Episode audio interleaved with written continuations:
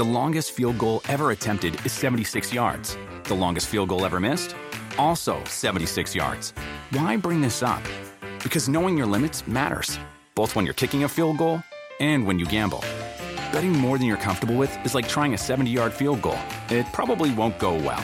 So set a limit when you gamble and stick to it. Want more helpful tips like this? Go to keepitfunohio.com for games, quizzes, and lots of ways to keep your gambling from getting out of hand.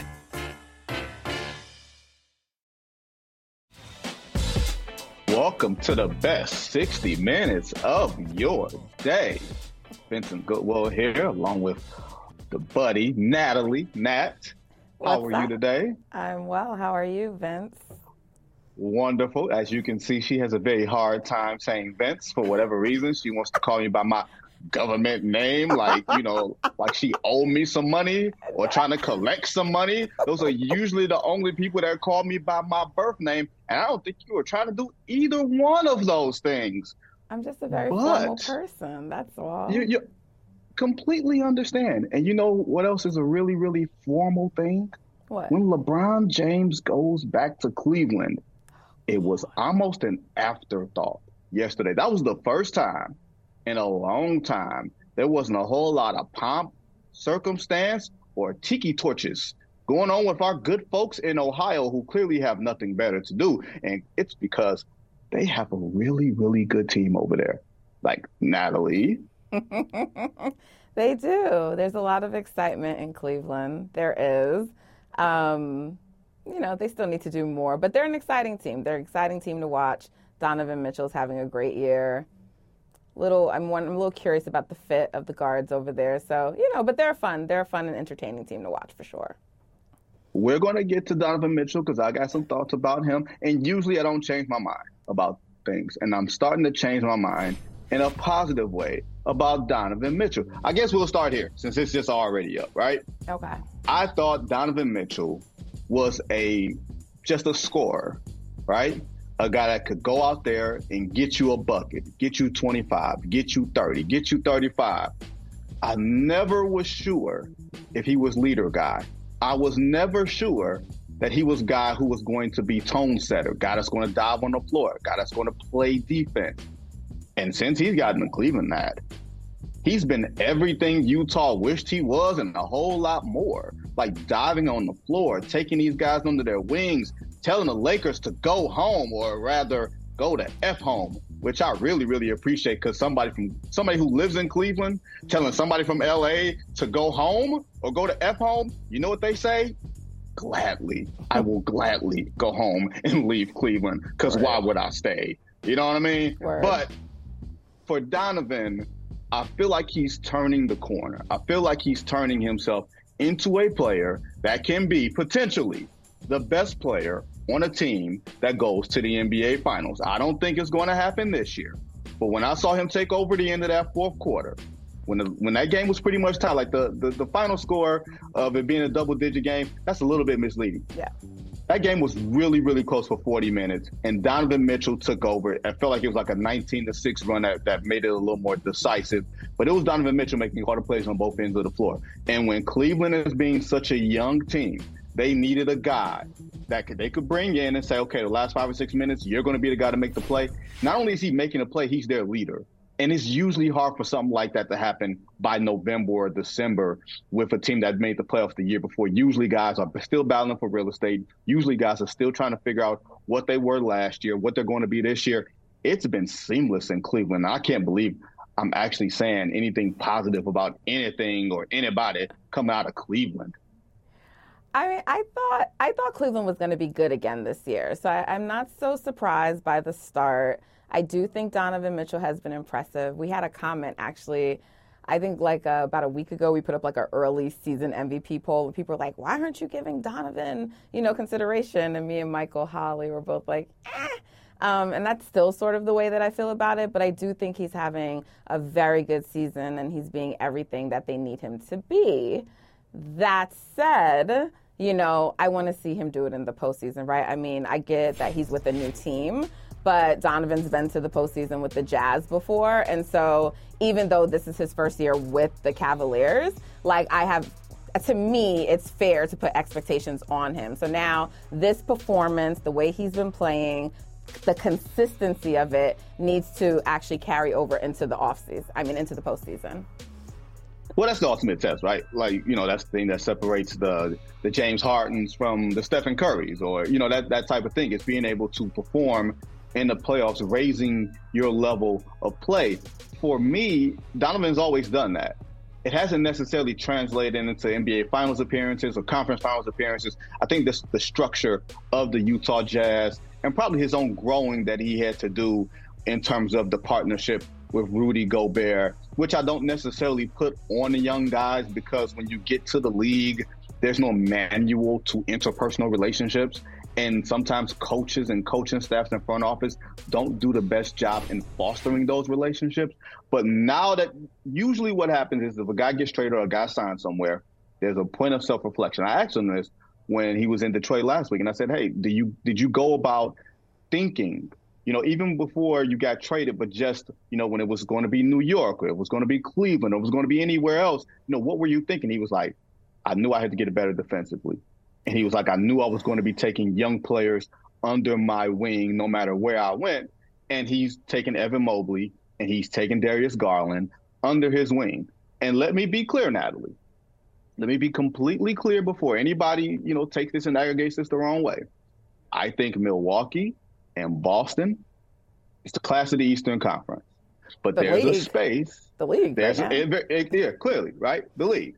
But I think there's a space that if you wind up finding yourself 2 2 in the second round of the Eastern Conference semifinals, you're in a position where you can take that next step, where you can take a series. I would not be surprised if Cleveland was 2 2 with Milwaukee after four games or 2 2 with Boston. And if you're in that spot, then that's sustainable growth that is a spot where you can say, hey, we're better than the Philadelphias, the Atlantas. Who knows what the Brooklyn Nets are going to do? I, I know Natalie has thoughts about big toes in Brooklyn and everything else. We don't have to get into that today because, you know, she, she went viral when she talked about somebody's big toe. I don't think Donovan ha- Donovan Mitchell has a big toe that that's or, or, a shoe size or anything like that that's that's going to get in the way. I do think that Cleveland is going to be has potential to be a party crasher in a way that I don't believe in anybody else in the Eastern Conference. And I thought the East was better last year, and it's actually better this year.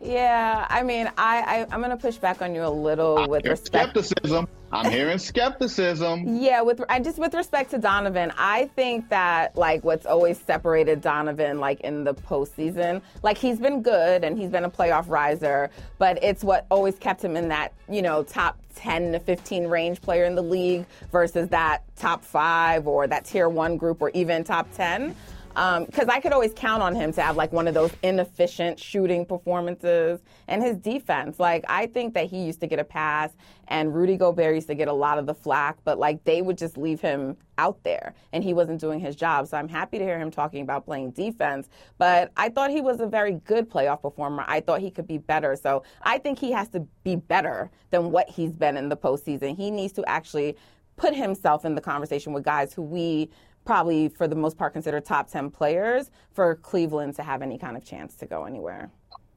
Are you calling him Jim Harden East? Is that what you're doing? No, there's a difference, but I okay. just uh, just for clarity, we don't we we we do, we do clarity here. Just want to make sure you're not calling him Jim Harden East. And I'm not because to me and to me there were like different expectations, right? So I mean, I never believed in the Utah Jazz, just like I don't believe in the Phoenix Suns. I think like they were never going anywhere. So it could be like the expectations, right? Mm. James Harden was expected. You know, those seasons with Chris Paul, they were expected. You know, I mean this is debatable. Some people say, oh, whatever, it was still always the Warriors. But like they were expected to be the team that could maybe potentially challenge. And then he just often fell short in those, you know, final games. So the expectations weren't the same for Utah. So I wouldn't compare him to like a James Harden. He wasn't ever considered the same class of player as James Harden, but he does need to become, you know, like I, I don't right now confidently say, Donovan's top 10, right? That's what I'm saying. And like he needs to like be at least a minimum in that top 10 group to for for Cleveland to have a chance. That top 10 is awfully crowded. It is. But you got to be one that, of those guys. Like if he's in a series, right? I mean, and let's even take a group, like let's say somehow the Nets get themselves together, right? And they're there. If it's Donovan versus KD or Donovan versus Giannis or Donovan versus Tatum, I would def- I would pick all of those other teams and guys over him, even though the the Cle- Cleveland Cavaliers might have a better group around them, unless Donovan really takes that next step in the postseason. Well, here's the crazy thing: the man is six foot one. He's an amazing athlete. He's broad across the shoulders and all of that, but the man is six one. Understandable. Or six six one and three quarters. And I think because a lot of times because you fly above the rim and everything, and everybody, oh, Donovan Mitchell six five. No, he's six foot one. Yeah. Now, Natalie, we know that you're not a fan of the Phoenix Suns. we know that you don't like. We know that you don't like their movies. So there's another team that I know whose movies you have probably never, ever, ever liked. but I wonder if, you, if are you going to change your mind? I'm just curious. Are you op- Are you opening your mind? You know, was it, like SWV says, use your mind and not your eyes. Can you do the reverse? Can you use, or it says use your heart and not your eyes? Can you do the reverse? Can you about? use your eyes and not your eh, on Anthony Davis? I'm just curious. so you know it's fun. You know, because he missed last night. Let, let's let's let's reset it. He played a couple of minutes last night went to the locker room. Mm-hmm. It was mm-hmm. revealed that he had the stomach flu, didn't play for the rest of the game. The Lakers lost. But for the last, you know, 10 games or so, you could easily, very easily make the argument that Anthony Davis has been the best performing player in the NBA. Not the best player, no. but the best performing individual player on both ends of the floor. You may not like it. you can't I make that argument. I, you can make the argument. No. This is Look, look, Johnnie Cochran made a whole bunch of arguments nobody believed in, but you can make the argument, okay? You can make the argument, all right? You can make the oh, argument that he's performed the best over the over this, you know, last 10, 15 game stretch with how he's performed on both ends of the floor. He stayed away from the three pointers. He stayed away from largely even the mid range shots, but he's making them. He's just not taking them in abundance. He's playing inside you're playing through him. You just don't you just don't believe or do you need to see more? Which one is it? Is it is oh. it i oh. will never believe or is it i need to see more of a larger sample size? Because there's a difference between the two. I'm curious where you stand. Well to your question in part it's the latter about seeing a larger sample. But I was not someone who ever questioned AD's ability. And it's so funny because I, I was going to have this receipt for today, and then he didn't play last night. But on this show with Michael Holley, and I, I think it was you, but unless I can like check and confirm, I don't want to say it was you. But you, we had our top 10 list and I didn't actually have mine, so I said mine verbally. And I said that like the top seven to eight is like solidified in the league, but Anthony Davis could make his way back into the top 10 player. And I was mocked on this show and laughed at. So I'm mocked. mocked. mocked. So I am not someone who's ever doubted Anthony Davis's capability. It's not that. It's always about his health and can he stay healthy, right? So that's the main thing for Anthony Davis. So, you know, in my feed where it says like, this is why I never get too excited about AD because it's always something. Like I get it, flu, sickness, whatever it was last night, but it's always something, right? And I just like, how can that be your best player? And to be clear, because there's still some people who are hesitant to say it, but he is the Lakers' best player. And so, uh, you know, as long as I don't think can, that's a news flash, is it? Is that a news flash? Look, you know, there's some people that are in denial, but we we don't need to talk about them. The point is that unless he can sustain it and remain healthy, and this is the part he has to prove to me that what I saw in the bubble, him turning into Kevin Durant light or even like matching the kind of shooting that Kevin Durant does in the bubble, that he can do that in a postseason under normal circumstances. And no, I'm not taking like the Lakers, you know, chip away from them. They won a championship, but we haven't seen that AD. It's looking a little funny in the light, though. Right. We haven't seen that Anthony Davis for a full season into the postseason. So if he can do that, then sure. But I just don't believe that he can. we haven't seen that version of Anthony Davis in a long time. Like I have firmly been of the belief, and I, I feel like I feel like I should mock myself. It might have very well have been me that you were referring to, right? It might have been me. Look, I can put myself on the Summer Jam screen, right? I can hold myself accountable and say, you know what? I probably said that Anthony Davis wasn't that guy. I believe I know for sure that I said that on these here airwaves. I'm not sure if I'm the person you're talking about, but let's just pretend that I was. Okay. The body of work that I had wasn't even his wasn't even the availability. It was what I was seeing when he was available. It was partly him being able to stay on the floor and partly, you know, the, the Charles Barkley call, calling him street clothes, which I thought was really, really funny, but also, man, I bet you AD took that to heart. You know yeah. what I mean? Like that does not seem very fun to, to have to listen to. But my thing was he wasn't the defensive force that he appeared to be for all those years in New Orleans. And it was like if Tim Duncan and Kevin Garnett had a baby. Like from a skill standpoint, Anthony Davis should be literally the most talented power forward to ever play professional basketball. But it doesn't always match up that way. The the talent doesn't always equal get equaled by the production. Now the talent is being equaled by the production. You're not seeing him getting pushed off the block. You're not seeing him get pushed out to 17, 18, 20 feet. Guess what? He don't have to shoot like he did in the bubble. If he plant his if he plant his seven foot behind down there on the block and puts that paw up and says, "Give it to me," you don't got to shoot 40% from three. We will never see that player again. But it doesn't mean that this version of him cannot be really, really effective and shockingly really, really dangerous for the Lakers because if they've built this team to be Anthony Davis leading and LeBron being the ultimate connector and a bunch of glue guys doing glue ish things, the Lakers might actually have something if they didn't have this disastrous start because they're still 13th in the Western Conference.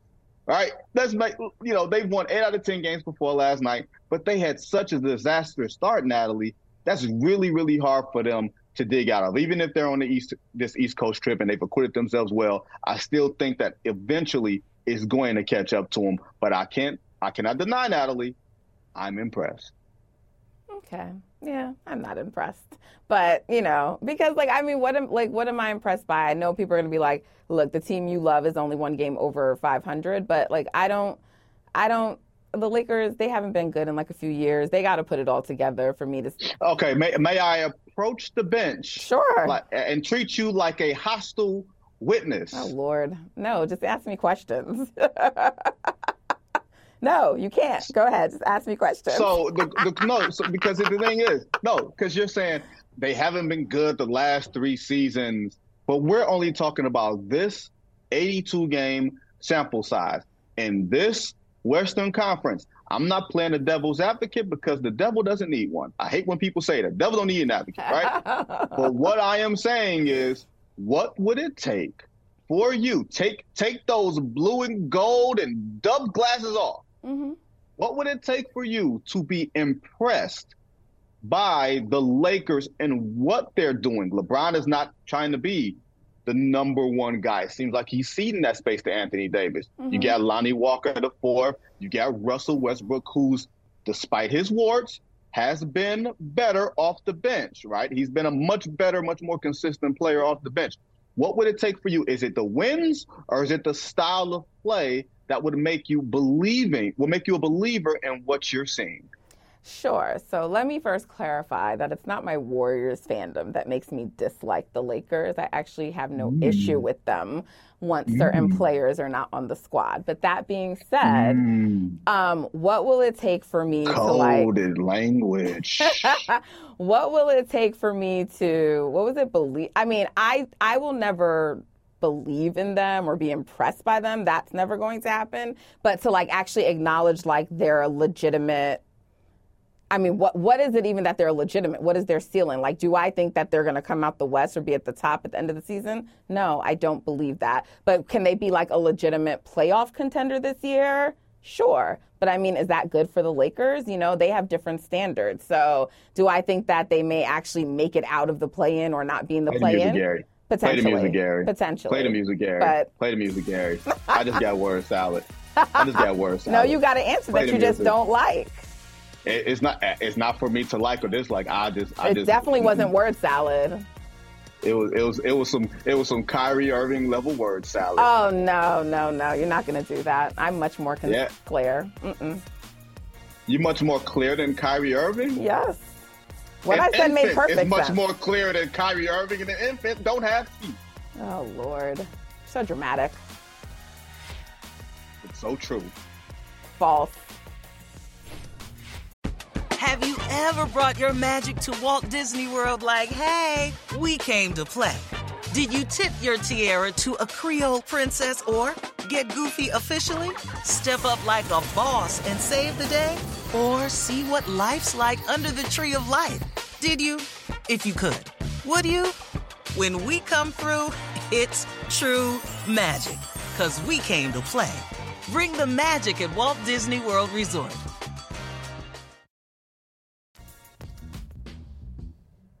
The Boston Celtics. I don't know if y'all know. They're talking about one of the better offenses in the history of the NBA. They're going out west.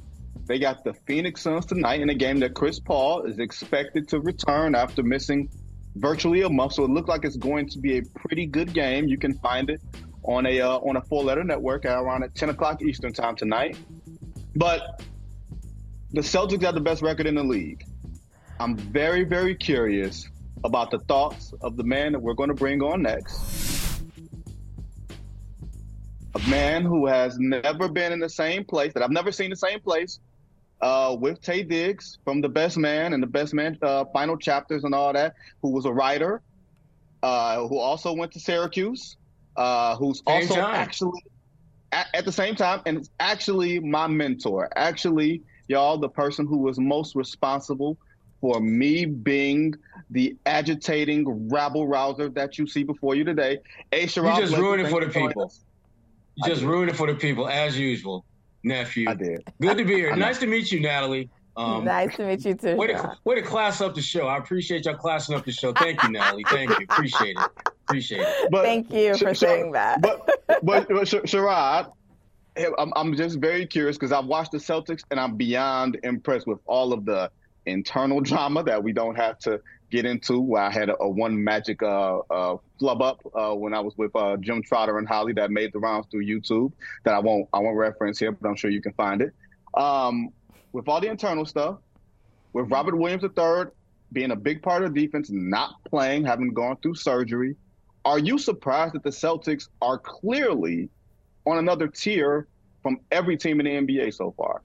Well, let, let me just say that the journey that the Celtics have taken to get here has been a long one. That I think a lot, not a lot of people thought that they would be where they're at now. They're head and shoulders above the rest of the NBA, and they're doing it uh, in a way that no one really saw coming. You knew Tatum was going to do what Tatum does. He's a baller. That's what they do.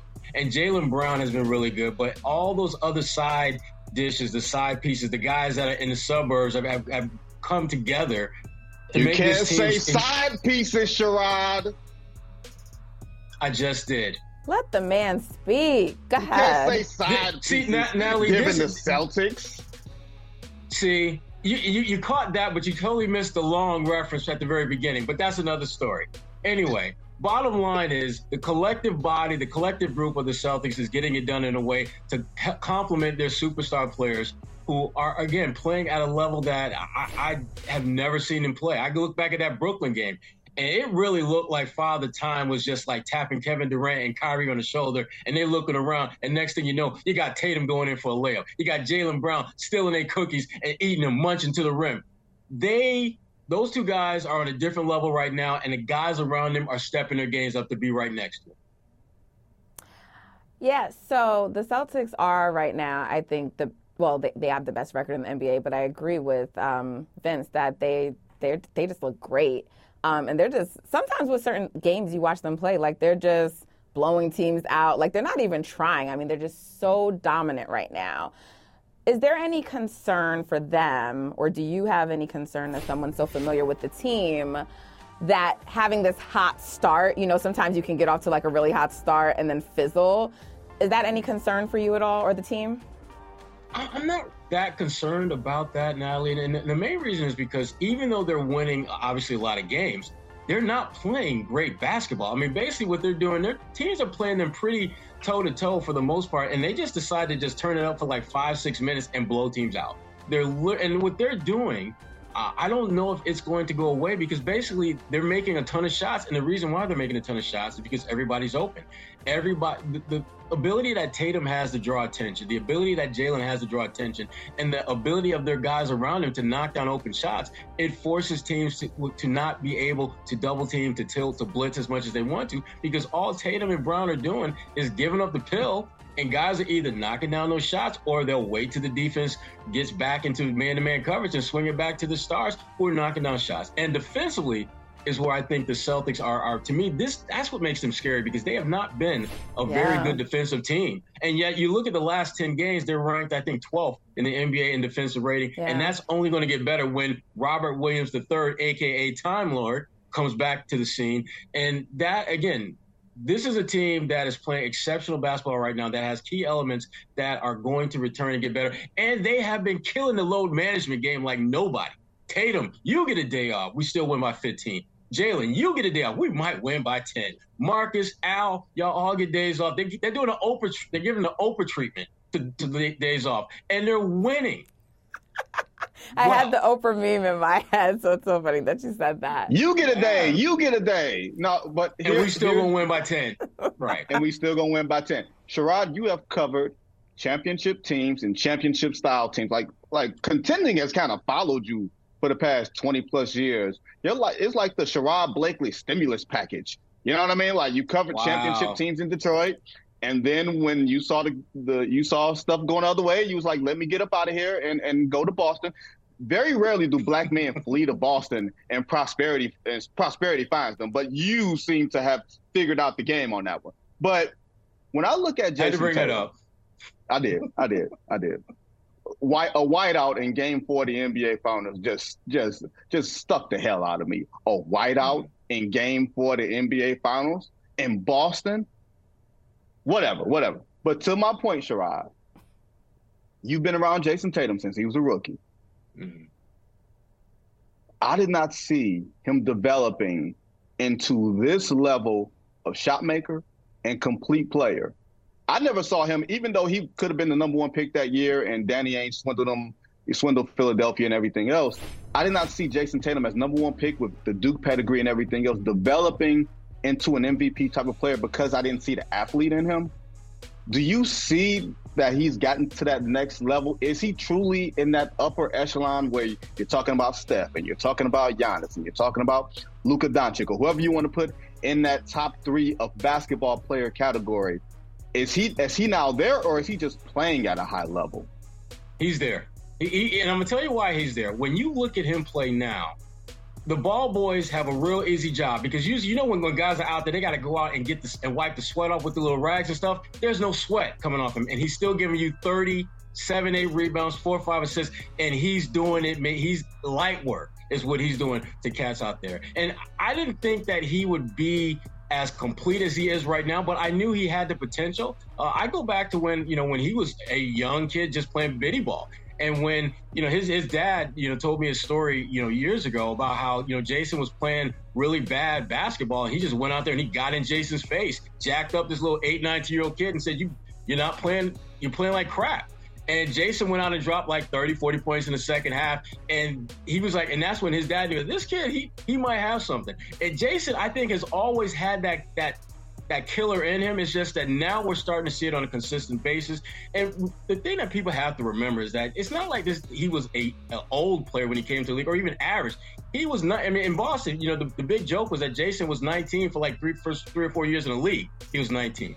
Now he's like a 24 year old stud who has the experience of making deep playoff runs damn near every year. And now you don't worry about Kyrie. You don't worry about, you know, Isaiah Thomas or, or not Isaiah Thomas, but just a lot of the bigger name players that he has had to kind of share the spotlight with. It's all him.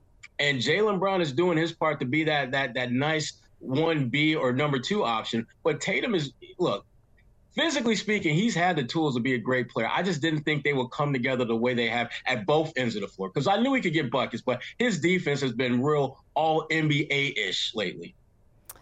Oh, so I have two questions. I'm sorry to throw two at you, but I need to know. Bring um, it on, Natalie. We got you. so for because I I remember a time when they like people were just talking about splitting up Jaylen and Tatum.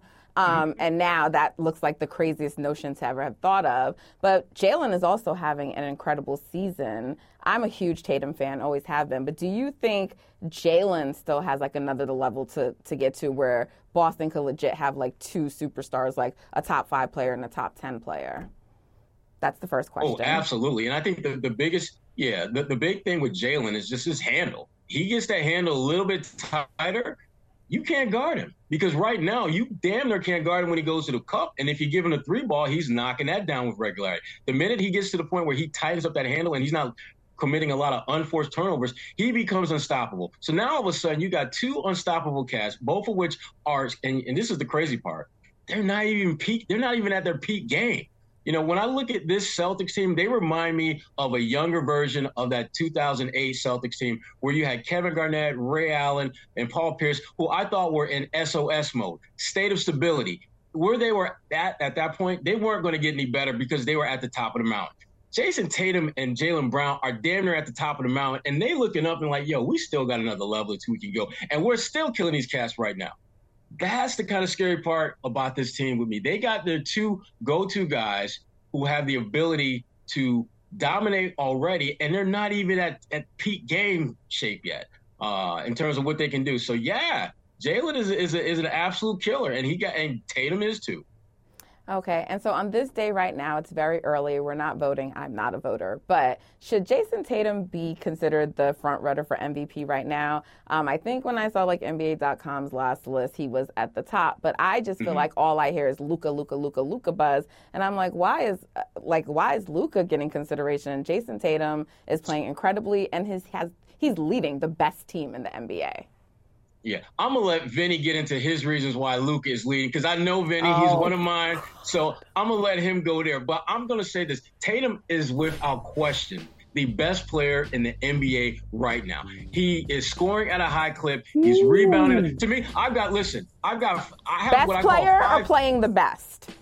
He is the best player right now. He's the, and, and, I'm gonna tell you, I'm gonna tell you why he's the best player. Because every time that dude suits up on the floor, on a bad night, he's getting you 25. On a bad night, he's giving you 25, and they're beating you by 12. That's when you know you're a great player. When you don't have to be great and your team can step up and fill that void, and you still put up big numbers. His ability to score, rebound, defend, pass the ball, and make his teammates better, which to me is the essence of greatness when those around you are better. That's why I'm not on the Luka train because I don't see cats stepping their game up with Luka on the floor. I look around at the, the, the Celtics. Derrick White is shooting damn near 40%. Grant Williams, damn near 40% for three point range. They've never done that before. And Tatum's ability to be on the floor has a lot to do with that. Yes, he's the best player in the game right now. Absolutely. I can't co-sign that. But okay. And, and, don't, and don't bring up street clothes. Do not bring up street clothes in this conversation because he is not that dude. Okay, now I wasn't bringing up street clothes. You okay. know, Natalie. Natalie is a member of of Gold Blooded Hive, so you know where she's oh, going. No. I am an impartial, an impartial voter here with with with no uh, favoritism or anything like that. Uh, oh boy, I believe the go. best player in the game. I believe the best player in basketball. His birthday was yesterday. Uh, a couple of so he's a Sagittarius like me, which means he's got all the calm, but there's a fire brewing underneath. Y'all know that man Giannis? That's a more acceptable answer. That's the best. That's the best player in basketball. I mean, he's that guy. Like we're we're we're we're, not really having a uh, like a discussion. Like the, there's a tier, Sherrod, and Jayson Tatum might be in that tier, but Giannis is at the top of the tier. With oh, Giannis the got steps. the chip. Yes. Giannis has a chip, and I, and I, I will yes. I will give you that. I will give you that. That, but listen, you're not going to put I, Jayson Tatum all, over Stephen Curry yet when he just like killed him last year in the finals, and Steph is also playing. You said last year, right? It doesn't matter. okay. Steph is still Oh, playing. okay. He's still having an incredible season this year. So yeah. And his team is having a great season too. Oh wait, no, they're not. That's no, right, they're not, but that's okay. Oh, oh, neither okay. neither were the Celtics last year, but they got there. It's all right. You don't got to worry about four-time champions. They'll turn it around and fix it. Yeah, yeah, yeah. Yeah. Draymond Poole. That's gonna be. I'm can't wait for the pool party come playoff time. Would you like a rematch? Would you like to see that? Do you think they'd want that? Assuming like that I would be think- much more oh, enjoyable than Suns, right? that. I think everybody wants that uh, because because here's the thing I love about Golden State. First of all, I, I I like Golden State's player. I like the way they play. I like the edge that Draymond brings to the game. You will never ever ever hear me criticize Draymond for that edge. He can take it a little too far, but I love it anyway. The Habitual line stepper. Habitual line You know stepper. what? But, but Vinny, Vinny, I covered the Pistons, you, so you already know. One of my favorite players is Rasheed Wallace, as you know. So don't talk to me about crossing the lines. I will rock with the guys that cross lines because the guys that cross lines are about one thing: winning at all costs. And if that means or hurting no, your feelings in no the process, self-control. well, he gets a lot of control. I give it that. But you know, I can rock with that. I can work. I, I absolutely can rock with that because he's all about winning. I'd rather him go out of control trying to win than be sedate and, and sedity and just want to compete. Nah, nah. Competing is for those 28 other squads in the league. I'm I'm rocking with them. And I love But the any- Celtics for the record, just so like they are my second favorite team. So I want to see a rematch. I just think fans want to see that. Yeah. That fan, because that's serious. And Tatum, you know, and we found out after the fact, Tatum had a little wrist issue that he was dealing with. Um, didn't talk about it during the playoffs because he knew you can't win that conversation. If you say you're hurt, they say you're soft. And if you play through it, they say, well, damn it, you hurt the team because you played. So just keep your mouth shut and keep it moving Right. and talk about it afterwards. But bottom line is this: I think Golden State is going to be a team that's going to get better as the season progresses. I do, uh, and I look out west, and I don't feel there's a lot of teams that I, that make me. If I'm in the East, Shouldn't. no one, there's nobody No. that you're scared of, nobody No. that you're worried about other than Golden State because Golden State has been there, done that before. Your, the biggest challenge the Celtics will have is getting out of the East because Milwaukee is going to be, be trouble. I don't know what to make of when Khris Middleton gets back. Uh, I don't know how that's going to affect things. And you never know about something like Cleveland is a team I like a lot in the East. They're young. They got some they got some growing pains to go through, but they they are one of the teams that has had the Celtics number. Uh, they've beaten them twice, uh, and, and so there's a lot of teams in the East that I think could potentially make the Celtics path a little bit harder. But I want Golden State to be there uh, because I think that would be a I would think that frankly would be the two best teams at the end of the day playing for the chip. I like you, Sherrod. This ain't this, this ain't this ain't pick your opponent. This ain't uh But that's what's gonna happen. my- Listen, listen, my- listen. Eastern Michigan, you just relax a second, Mr. Eastern Michigan. All right, let, let, let the grown folks have a conversation. We'll bring you in when it's time to bring you in, nephew. Come I on need now. you. I need you here all the time when Vincent is here. Show some respect for your co-host, nephew. Come on, damn. You are lucky. You are my mentor, You know I love you, boy. And I respect my elders, A. Sherrod Blakely. I appreciate you. Have all I the jokes you, y'all can at my expense, but I root for West. That's why I want Miami, LA. I don't want none of y'all teams. Don't nobody want to see that. See, don't do that, Vinny. Don't You, you know what want the to see ratings will be like for that. that nobody trying to see Jimmy Butler. I don't care about the- for I 17 don't for the first about three the quarters Nobody wanna see that. Five. Sherrod, you remember the last time what happened when we were in Miami? We had a ball. We care about being entertained. Oh, we were entertained. Oh, Stop it, okay. Vinny. Stop But it, hey, nephew. All right, Stop time to break. nephew. Time to break. We don't need to know You about got- your shenanigans. Shut it. Have you ever brought your magic to Walt Disney World like, hey, we came to play? Did you tip your tiara to a Creole princess or get goofy officially? Step up like a boss and save the day? Or see what life's like under the tree of life? Did you? If you could. Would you? When we come through, it's true magic. Cause we came to play. Bring the magic at Walt Disney World Resort. Trae Young's absence from Friday night's game versus the Nuggets wasn't due to a shoulder injury. Um, apparently, uh, Trae came in to shoot around, or came to shoot around morning, uh, wanted to get treatment. Nate McMillan said that if you don't come out to shoot around, uh, you won't start, you'll come off the bench. or you don't have to play. And Trae decided not to play. Um, neither us of us are fans of Nate McMillan. Let's just put this out there. Um, I think he, he's done a good job of again creating a foundation for this team, but it doesn't seem like he has the locker room anymore, and he's more of an old school type coach, and that's not a bad thing, but that's not what the NBA is anymore. I think there's maybe less than five coaches that are like these older, old school type coaches. Um, Nate McMillan's one of them. And with all due respect, I just feel like this game has kind of passed his ways by. His, his, his, his approach to the game. All this stuff has kind of passed him up.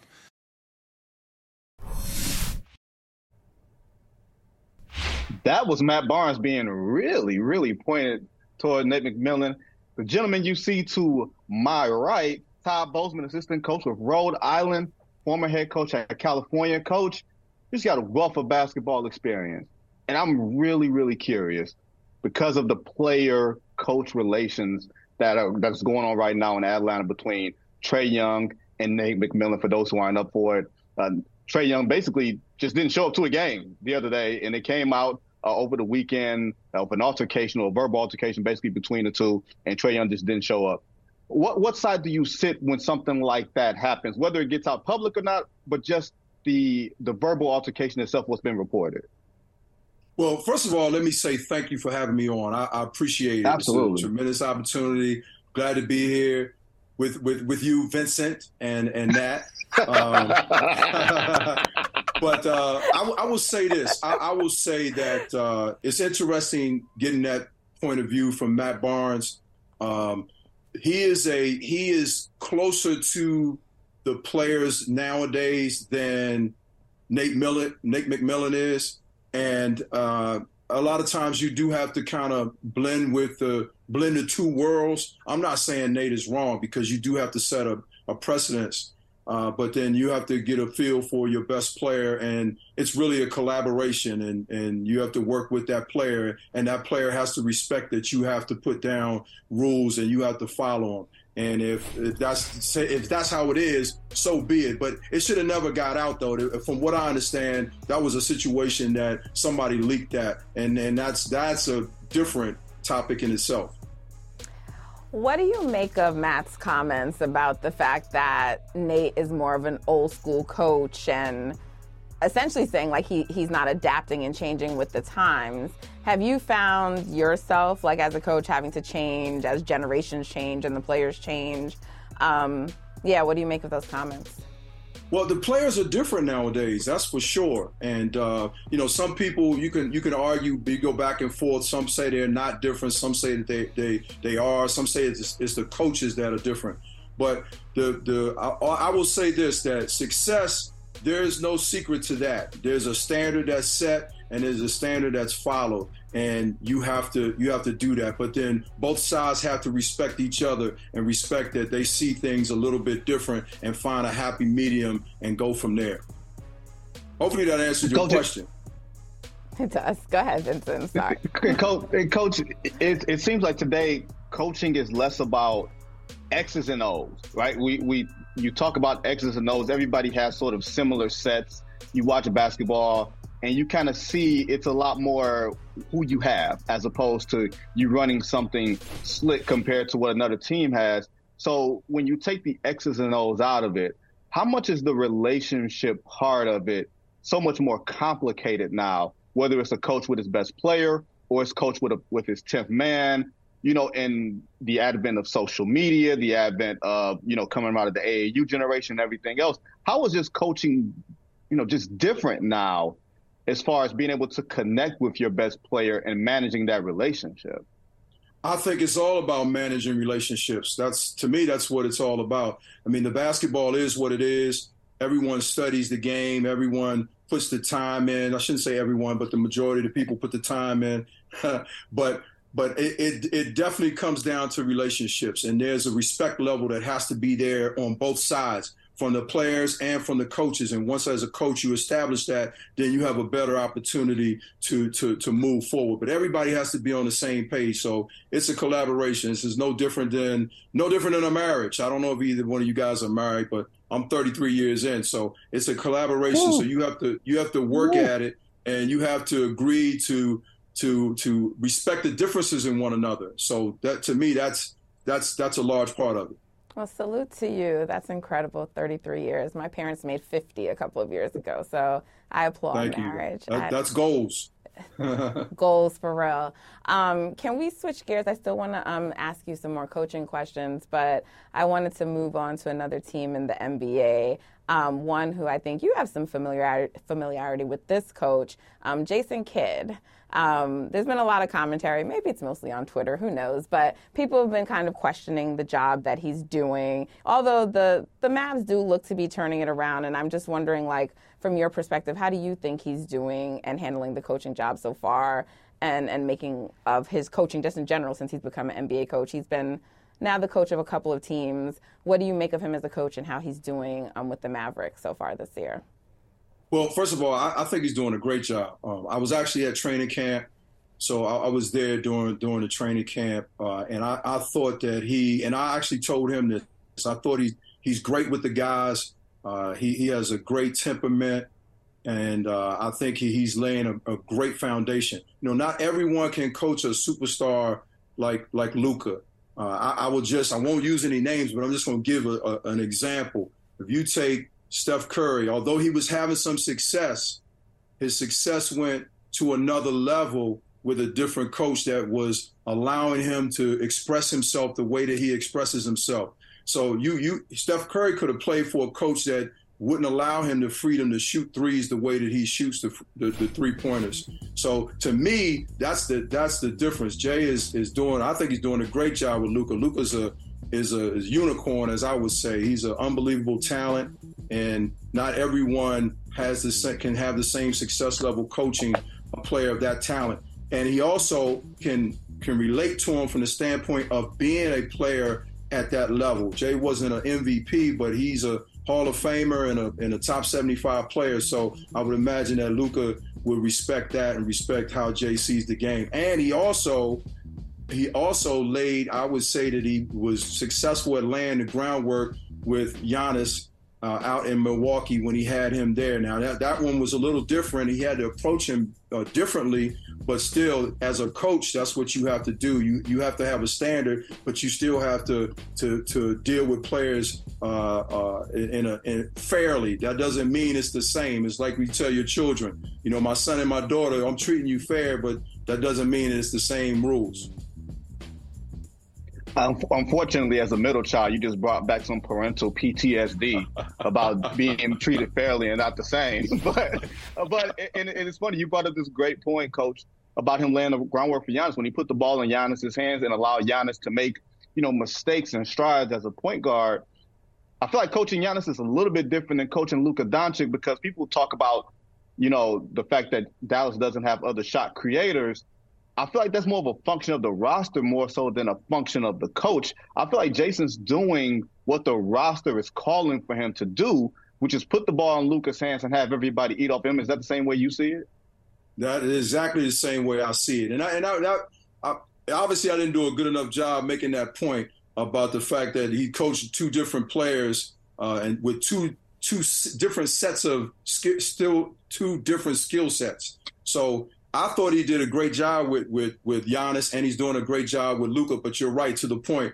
It's about the players around him. I mean, if you look at if you look at the successful teams in the league right now, how many of them have multiple uh, all stars on their team on their roster? Whereas Dallas is not in that same situation. Not a knock on any of the other players, but he doesn't have a, a Batman, I mean a Robin, so to speak, to to play to his Batman as as the other teams do right now. Hey, coach, I'm I'm, I'm not married. I, have never been close to being married, but I feel like when we have our love doctor segment here on Brother from Another, we gonna have to bring you back on for some for some advice because you don't see 33 years no more. I'm barely 33 years old, but I can't, you know, I ain't gonna say my age, but I'm a little bit older than 33. I can't That's imagine fine. keeping a relationship that long. That's it's got to be some secrets there. Well, first of all, I've been with her since I was 15 years old, so we've been together for a long time. And uh, so that's number one. Number two, when you mention the middle child, I'm a middle child, so I understand that. But I'm also a parent now, so I was dealt with one way. Now it's my turn to do to do things my own way. So, well, actually, I'm done with that. My children are just as old as as, as you guys, really. But um, uh, but but yeah, if you have that segment, you definitely can bring me back on. We'll we'll. Uh, I don't want to be. Uh, it's a brother from another, but you know I don't want to be the contrary brother. We got you. Appreciate you, coach. We're gonna bring you on again soon. All right, thank you very much. I appreciate it, guys. Have a great one. you too. You too. Ready for a new and exciting career challenge? At DHL Supply Chain, you're part of a team committed to creating innovative solutions for some of the biggest brands in the world. We're recognized as a best place to work, where people are valued, supported, and respected. DHL Supply Chain is hiring for a wide range of salaried operational and functional roles. Previous experience in logistics is welcome, but not required. All opportunities, no boundaries. DHL Supply Chain. Apply today at joindhl.com. Did you believe it? Did you believe No. it, Vince? No, I didn't. I didn't. Uh, was Any, a, anybody a- with a brain, anybody with a brain. but it was a legit debate. It occurred. Like Do I do I think that he can make a couple of them? he did. He said he made two. I definitely believe that he can make. You know how I know that he didn't make all of them because he got whatever that is wrapped around his waist. He ain't making all five with some cream jacket or whatever that was wrapped around his waist. If that ain't the peak of light skinness, that is the peak of light Oh skinnedness. Lord! Happy belated birthday, Vince. Happy belated Thank birthday. Reese's peanut butter cups are the greatest, but let me play devil's advocate here. Let's see. So, no, that's a good thing. Uh, that's definitely not a problem. Uh, Reese's, you did it. You stumped this charming devil.